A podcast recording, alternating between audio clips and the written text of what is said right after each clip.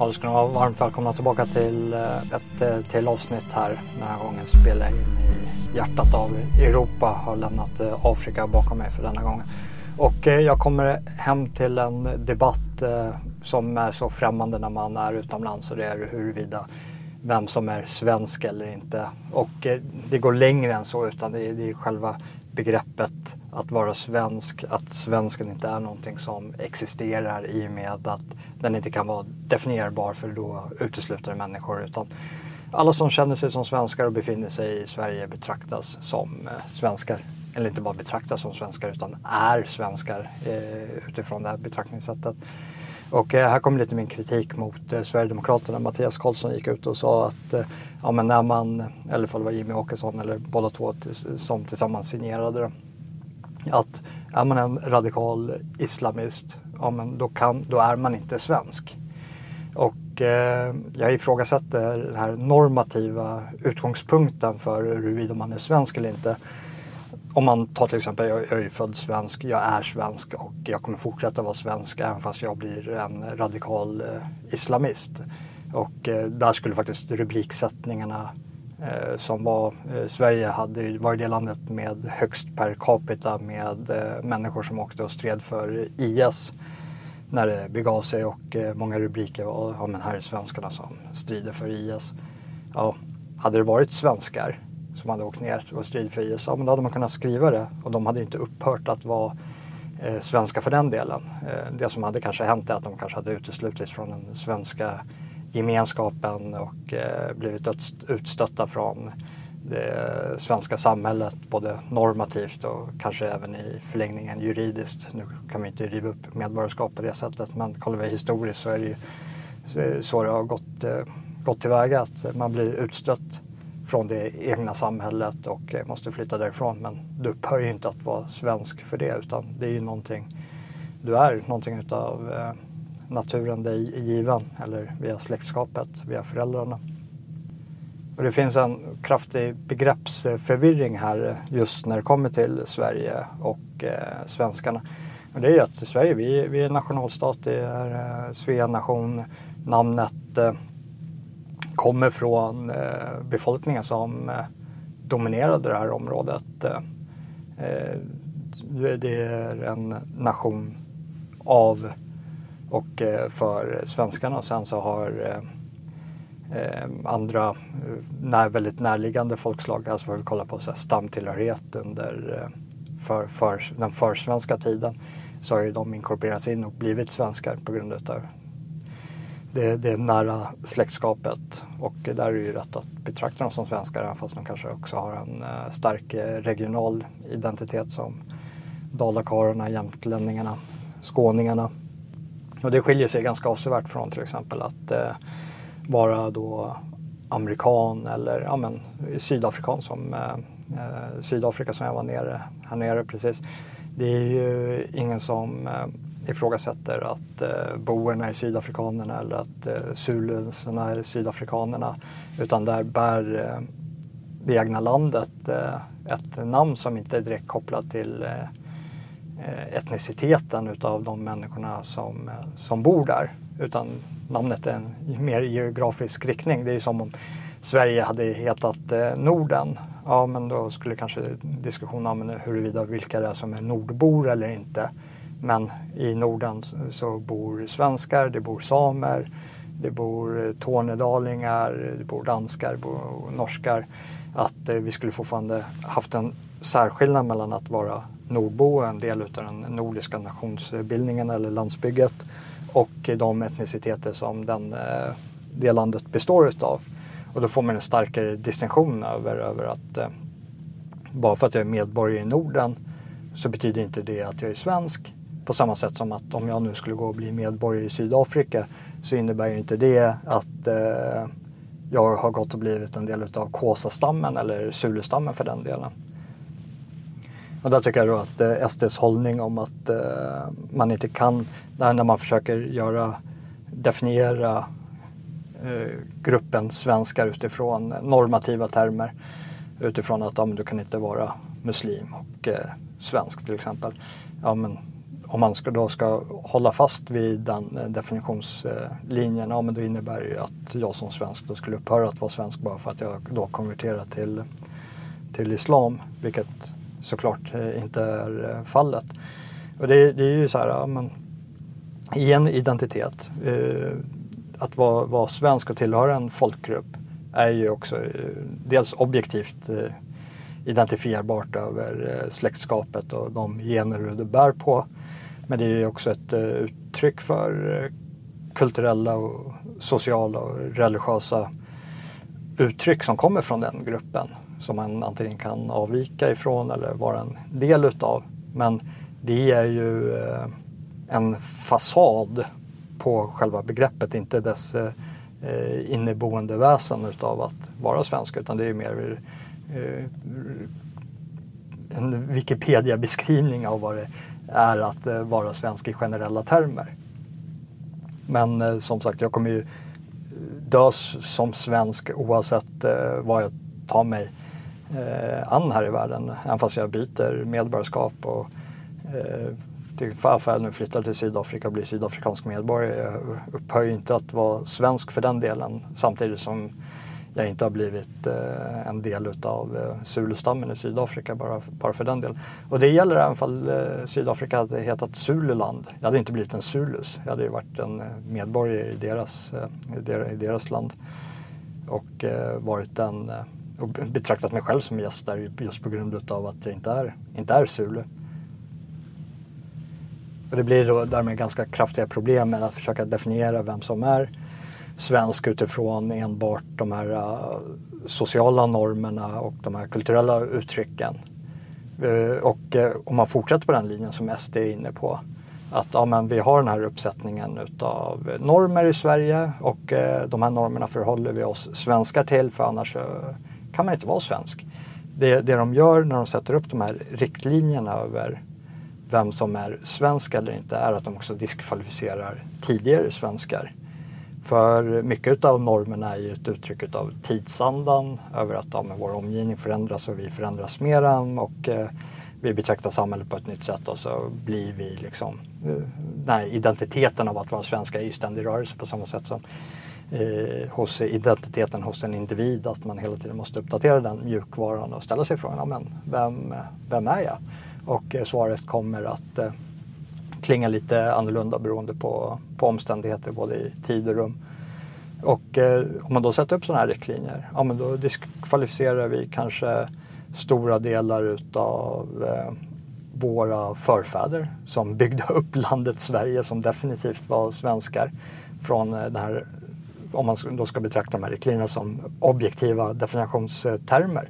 Ja men då är det ju bara spannet eh, utav eh, de människor som lever i den eh, nuvarande tidsandan utav eh, socialkonservatism om SD får bestämma med lätt sekulariserade eh, människor med hög individualiseringsgrad och att eh, man som svensk också betraktar, eh, tas tillvara på en öppen svenskhet.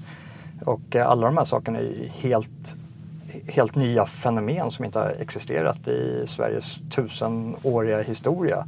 Så om man blir, eh, tar det bokstavligen vad Mattias Karlsson och Jimmy Åkesson säger, ja, men då diskvalificerar man också i förlängningen alla svenskar som har varit före oss och med högsta absoluta säkerhet på grund av att identitet och normativa uttryck är i ständig rörelse så diskvalificerar vi också våra, eh, de som kommer att komma som svenskar. Nu kanske vi diskvalificerar den, de kommande generationerna som svenskar ändå på grund av att vi inte eh, kommer att eh, finnas kvar annat än eh, ett namn på en karta. Att eh, vi har kvar Sverige som eh, land men eh, det bebos inte direkt utav svenskar.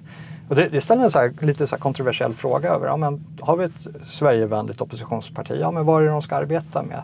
Eh, de bör värna den svenska gruppens intresse på den politiska arenan.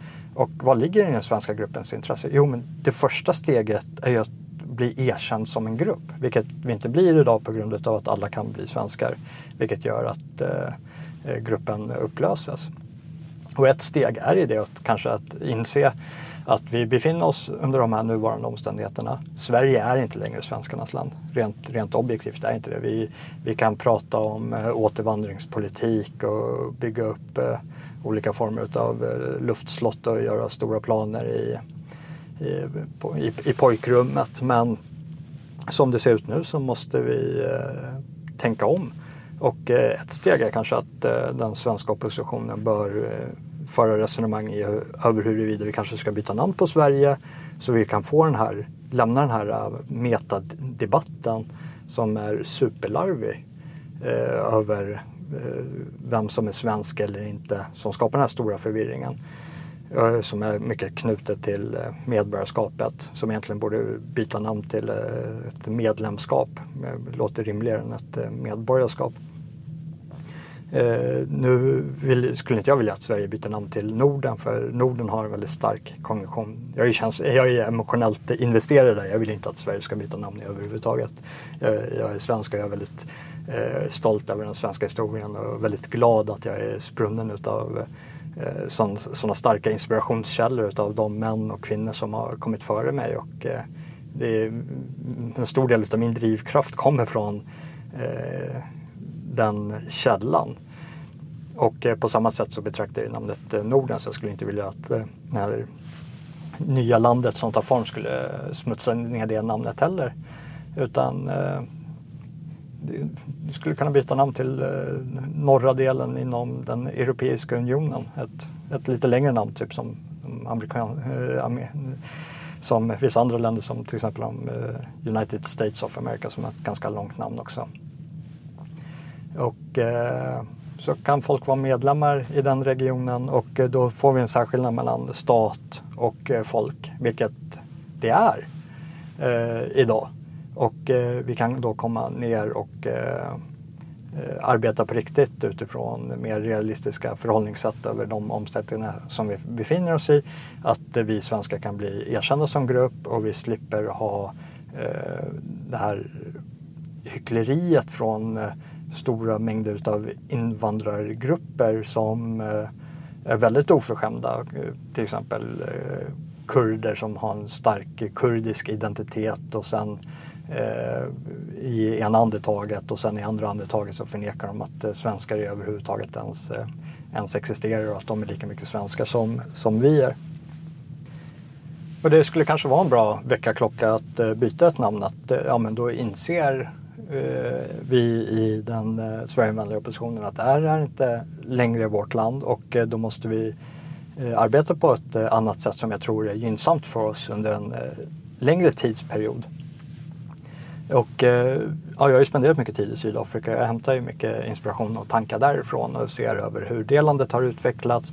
Och eh, de ligger ju inte ljusår framför oss men de har ju vandrat en väg som vi är på väg att vandra. Och eh, kollar man på de förutsättningar som eh, den vita minoriteten i Sydafrika har idag så hade den, de förutsättningarna sett helt annorlunda ut om de hade arbetat på ett annat sätt när de hade kunnat göra när de var, eh, dominerade mer det sociala, ekonomiska, kulturella, det politiska livet i Sydafrika.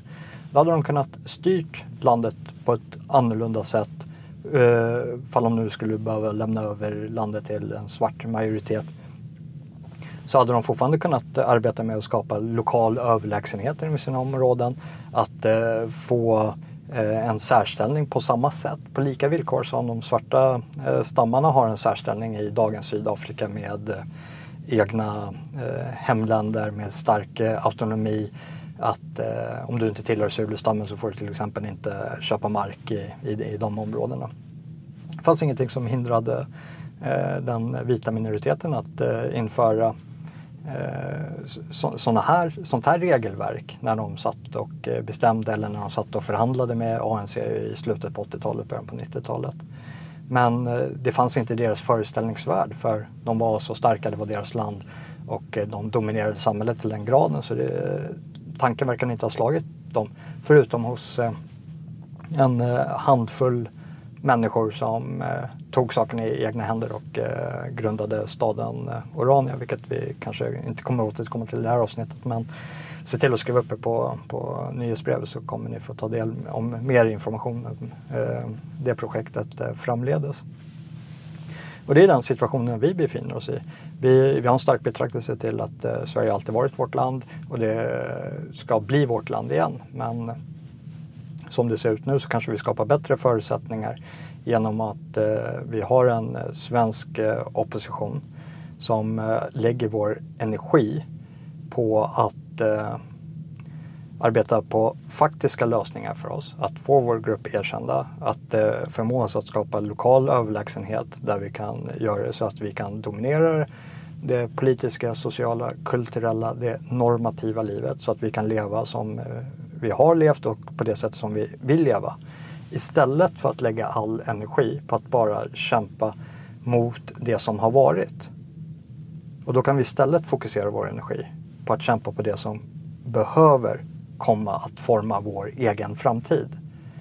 Eh, för som det är nu, nästintill, jag skulle säga nästan, eh, jag hittar ju på en höftningssiffra, men säg att det är kanske 95 procent av all Sverigevänlig opposition lägger ju sin kraft på att försöka motarbeta eh, och kämpa mot det som har varit för att komma tillbaka till eh, ett eh, Sverige som inte längre existerar istället för att vi faktiskt eh, lägger vår energi till 100 procent och fokuserar på det som komma skall. Alltså att vi skapar bättre förutsättningar för våra barn än de förutsättningarna som våra föräldrar efterlämnade till, eh, till oss.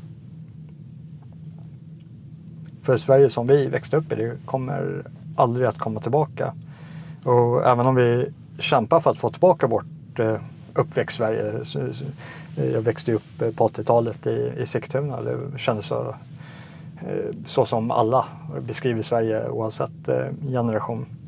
Så den tiden är förbi och den kommer inte att komma tillbaka. Inte ens om vi, om vi lyckas. För eh, resan dit till det målet kommer att komma med sådana metoder och sådana erfarenheter att vi för alltid kommer vara någonting nytt än vad vi var på det svenska 80-talet där, där jag växte upp. Men däremot eh, så kan vi ha den tiden och oss själva eh, som en gravitationskraft som vi kommer att orientera oss emot när vi går mot vår framtid. Och eh, den framtiden kommer ju säkerligen att påminna om det svenska 80-talet om vi som vi spunner ifrån. Ett eh, Sverige där vi eh, exempelvis kanske inte behöver låsa om oss och eh, där vi kan eh, tanka bilen först för att eh, sen gå in och betala. Vilket faktiskt var en tid jag fick uppleva. Jag har gått hela, hela den resan från att eh, man betalar i efterskott inne i eh, bensinmacken Eh, till skillnad från nu när du måste betala i förskott.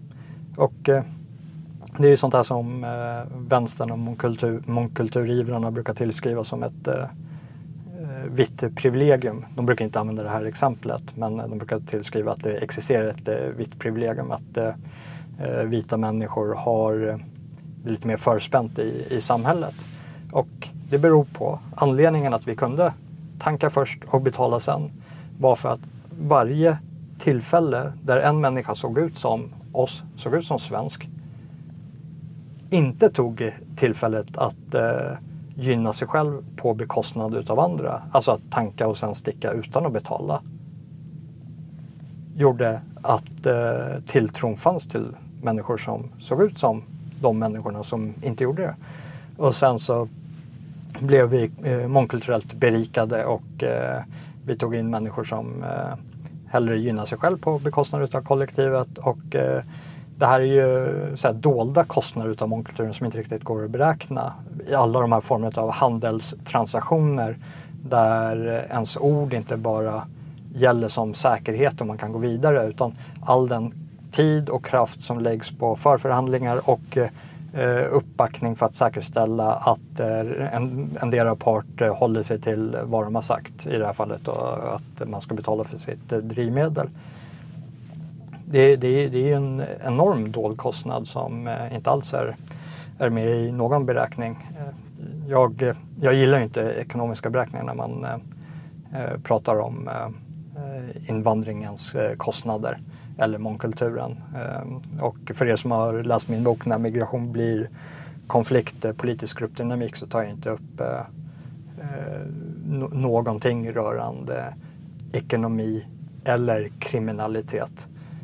För att jag anser att det är periferifrågor, även fast det är väldigt allvarliga frågor så är det fortfarande periferifrågor mot vad som är i insatsen över vad det är för Eh, situationer som uppstår i ett eh, mångkulturellt samhälle så är det det som har utav lägst betydelse och det är det vi diskuterar mest.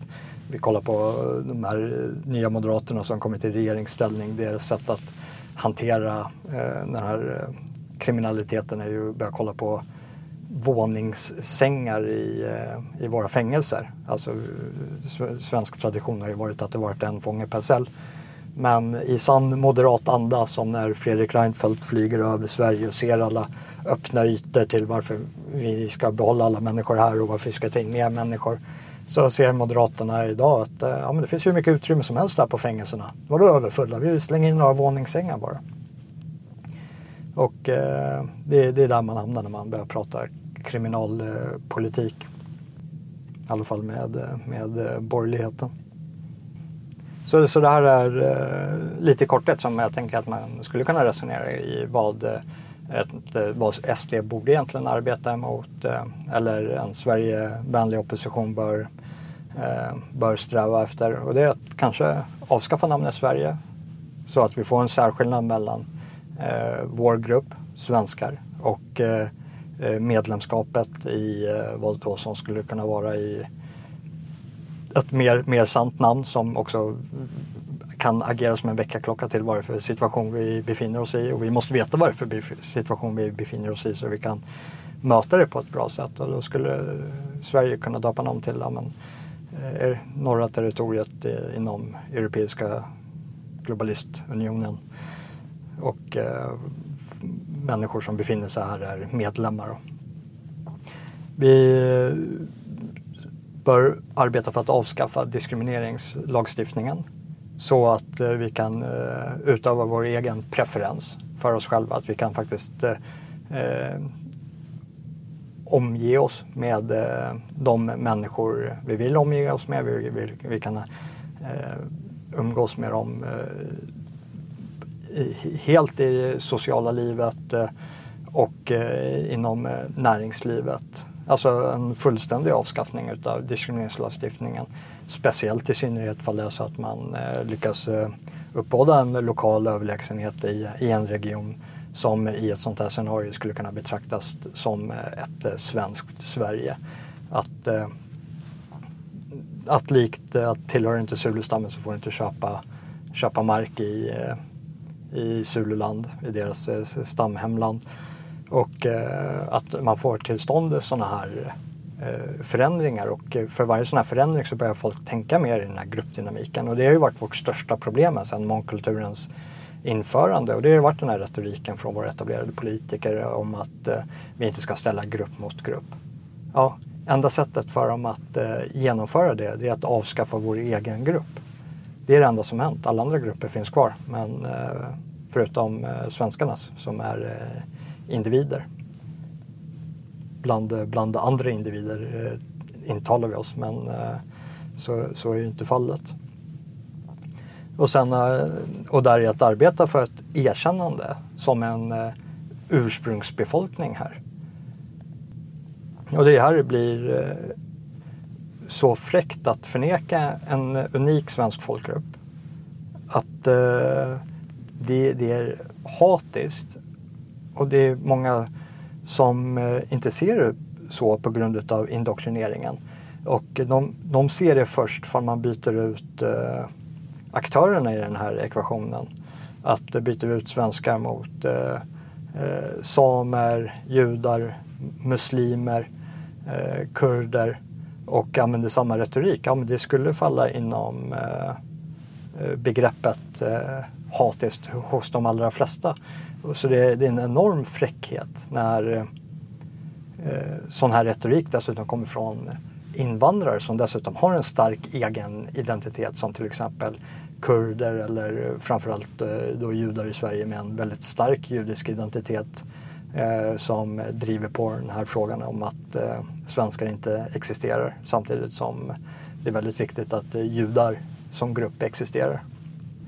Och eh, bara för att man förhåller sig till den, får vi återgå till eh, den här retoriken av att ja, men grupper inte ska ställas mot grupp. Det är, det är en realitet i, eh,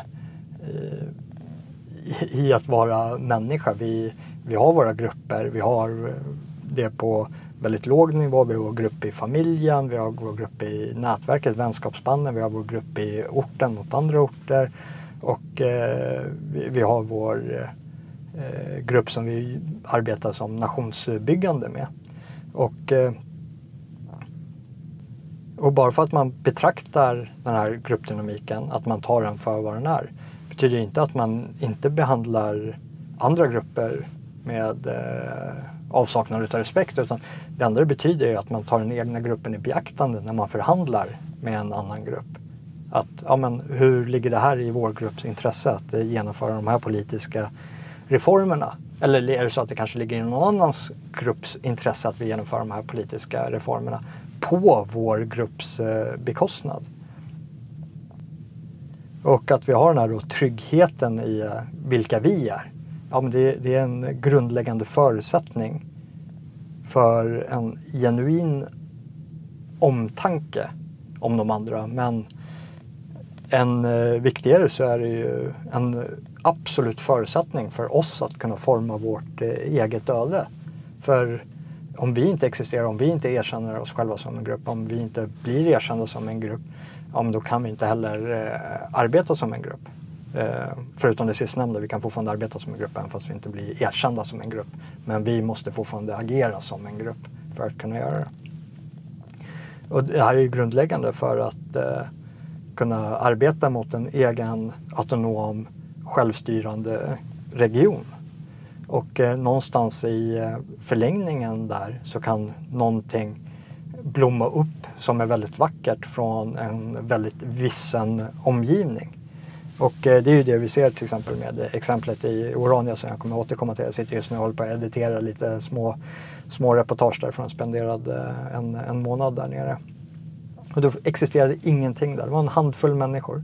Och det här är väldigt intressant. Jag satt med, med grundaren på, eh, han bjöd över mig på, på middag eh, dagen innan jag åkte därifrån. Eh, och eh, det är oftast i historieböckerna man eh, läser om eh, historiska förändringar, hur historien ändrade förlopp och någonting blev som eh, troligtvis inte skulle ha blivit. Och eh, här sitter man med en eh, sån livslevande aktör. att De var ungefär 50 personer på slutet av 80-talet som eh, eh samlade ihop ekonomiskt kapital, köpte en eh, eh övergiven eh, barackby som hade rests för eh, några arbetare för att de skulle bygga på en damm vid Ja, Det är Oraniafloden då som har gett namn till, till den här staden Orania. Så de köper upp den här lilla barackbyn. Det är absolut ingenting där, det är bara ödemark. Och eh, idag, eh, 30 år senare, så är det en, eh, inte en universitetsstad för jag tror att universitet krävs att man kan eh, ge ut professorstitlar. Men det är en college-stad. Så de har eh, två skolor Eh, från eh, grundskolan hela vägen upp till, till high school. Och så har de ett eh, college för vidare utbildning på bara 30 år. Från noll till allt och man ser inte slutet på, på vägen. Och under den här resan, så när de köpte den här ödemarken och började flytta dit och började bygga upp egen infrastruktur, inte förlita sig i något avseende eh, från eh, Eh, kommunen de befann sig i utan de såg till att ha en egen eh, kommunal förvaltning parallellt med den befintliga. Till den graden att de i realiteten var en kommun. Och det här är väldigt viktigt för alla former av lagar och regleringar. Man måste tänka, föreställa sig att eh, dels är det ett maktspel utav att eh, man ändrar maktstrukturer när eh, man går in och aspirerar på något sånt här. Och eh, man kan inte fråga om lov av att en part ska överlämna makt utan någon anledning till en annan part. Eh, 99 fall av 100 så kommer du eh, att bara arbeta dig trött utan något som helst resultat. Och det, jag har sett det själv first hand i Sigtuna kommunen jag kommer ifrån. Det är, Sigtuna kommun är ju eh, större delen Märsta, Vallsta. Eh, det är en ganska stor geografisk yta kommun med jordbruksorter runt omkring också. Men Sigtuna har ju aspirerat, Sigtuna stad har ju aspirerat på att få vara en egen kommun. Och de har ju gått och frågat eh, om lov om det och de har haft, eh, till och med fått till en folkomröstning.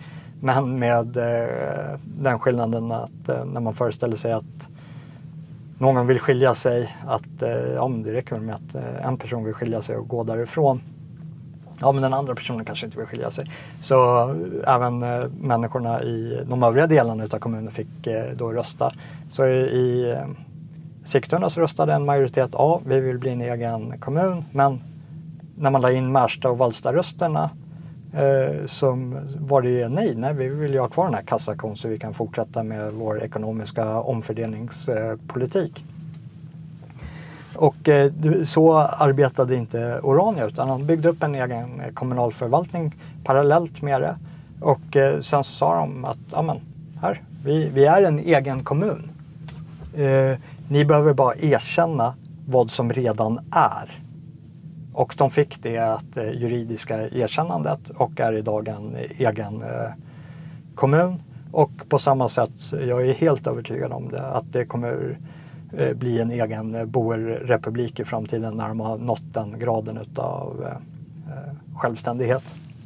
Och det kommer ske det kommer kännas som att det bara sker utav sig självt. Det är klart att det kommer säkerligen vara eh, maktkampsutövningar eh, med den sydafrikanska staten längs den eh, vägen i varierande utsträckning. Men någonstans, till skillnad från, eh, får man ta exemplet här med Sigtuna och Orania, så var det inte 100% i Sigtuna som röstade för att Sigtuna skulle bli en egen kommun.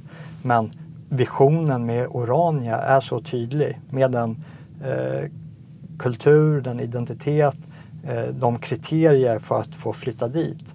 Att det rör sig inte om att det ens krävs en röstning över att de här människorna vill ha sin självständighet. Det är själva syftet med deras varande är att eh, förverkliga sin egen självständighet.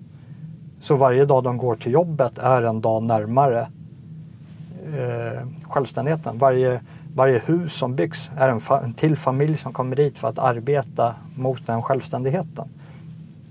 Och eh, det är en eh, stad som eh, växer med över 10 procent per, per år. Så det är en, en enorm tillökning till staden. Och eh, kollar man på bara land, den befintliga landytan som de befinner sig eh, som de har idag så är den fortfarande större än eh, små mikrostater. Men den kommer ju växa med, med tiden går och desto mer kapital som kommer och desto mer människor som, som flyttar dit. Och det är där någonstans och de har ju skapat en lokal överlägsenhet. De, bör, de fokuserar inte på att eh, och det finns sådana som gör det i Sydafrika också som försöker arbeta den parlamentariska vägen eller för att eh, få ett internationellt erkännande hos FN. Att eh, bli erkända som en del av ursprungsbefolkningen på samma sätt som de svarta stammarna och därmed så ska de få delegera till sig en en yta mark som de ska kunna kalla hem och det ska bli en boerrepublik. Men det är frihet som är given från någon annan. Alltså det är, det är ingen frihet. Dels så kommer de bli nekade och sen så kommer det vara på nåder av någon annan. Och eh, jag tror att det var med eh, det var kanske 14 år sedan så var det eh, flera av de här boerinitiativen. Det finns, finns ju massa organisationer där som arbetar för eh, Eh, som intressegrupper för, för boende på samma sätt som det finns massa intressegrupper för, för svenskarna i Sverige. Som fick till ett eh, möte med eh, premiärminister Mbeke. Och Mbeke bara la ut eh, sydafrikanska kartan och bara pekade. Vart, vart vill ni ha er? Ert självständiga land? Vart, vart är Boerrepubliken. Och eh, boerna som var med på det här mötet var, kunde inte peka på någonting. För det fanns inget att peka på. Det, det var ju bara en abstrakt tanke, en önskan. Och det är här den stora skillnaden är att det är ingen som kommer behöva rulla ut eh, någon sydafrikanska karta när det är dags för själv, eh, Oranias självständighet, utan den är. Det är ingen som kommer kunna ifrågasätta den annat än med, eh, med vapenmakt. Och det är där någonstans, eh, om det går till det, ja men då är det moraliska övertaget hos Orania väldigt, väldigt stort över om man nu ska börja prata om eh, rättfärdighet och eh, moral i, i samband med ett, eh, med ett maktspel. Ja, så för, för att knyta ihop säcken, är det någonting som vi svenskar behöver arbeta med det, det är att skapa, skapa lokal överlägsenhet så vi kan leva våra liv med våra familjer på ett sätt som vi vill leva dem i, i fred och frihet. Och, eh, jag tror att vi har eh, mycket, mycket att göra, göra längs den, den vägen. Och eh, risken med att vi lägger all vår energi på att motarbeta det som har varit är att eh, vi, eh, vi förlorar allt istället. Den som, eh, ja, jag hatar gamla, gamla ordspråk, men den, den som gapar efter mycket mister ofta i hela stycket. Och eh, vi behöver inse att eh, saker och ting kanske inte är som, som de är eh, och vi bör arbeta därefter. Och med det sagt så skulle jag vilja uppmana er att skriva upp er på eh, mitt eh, nyhetsbrev jonasnilsson.substack.com och eh, bli gärna en eh, betalande prenumerant. Det möjliggör för allt vårt arbete, våra dokumentärer och allting annat som görs. Och för er som tar ett extra intresse av Sydafrika så har jag ett dedikerat Sydafrika nyhetsbrev på engelska som heter South Africa Insight.substack.com. Eh, Och eh, så hörs vi till nästa avsnitt. Får ni ha en fortsatt trevlig vecka.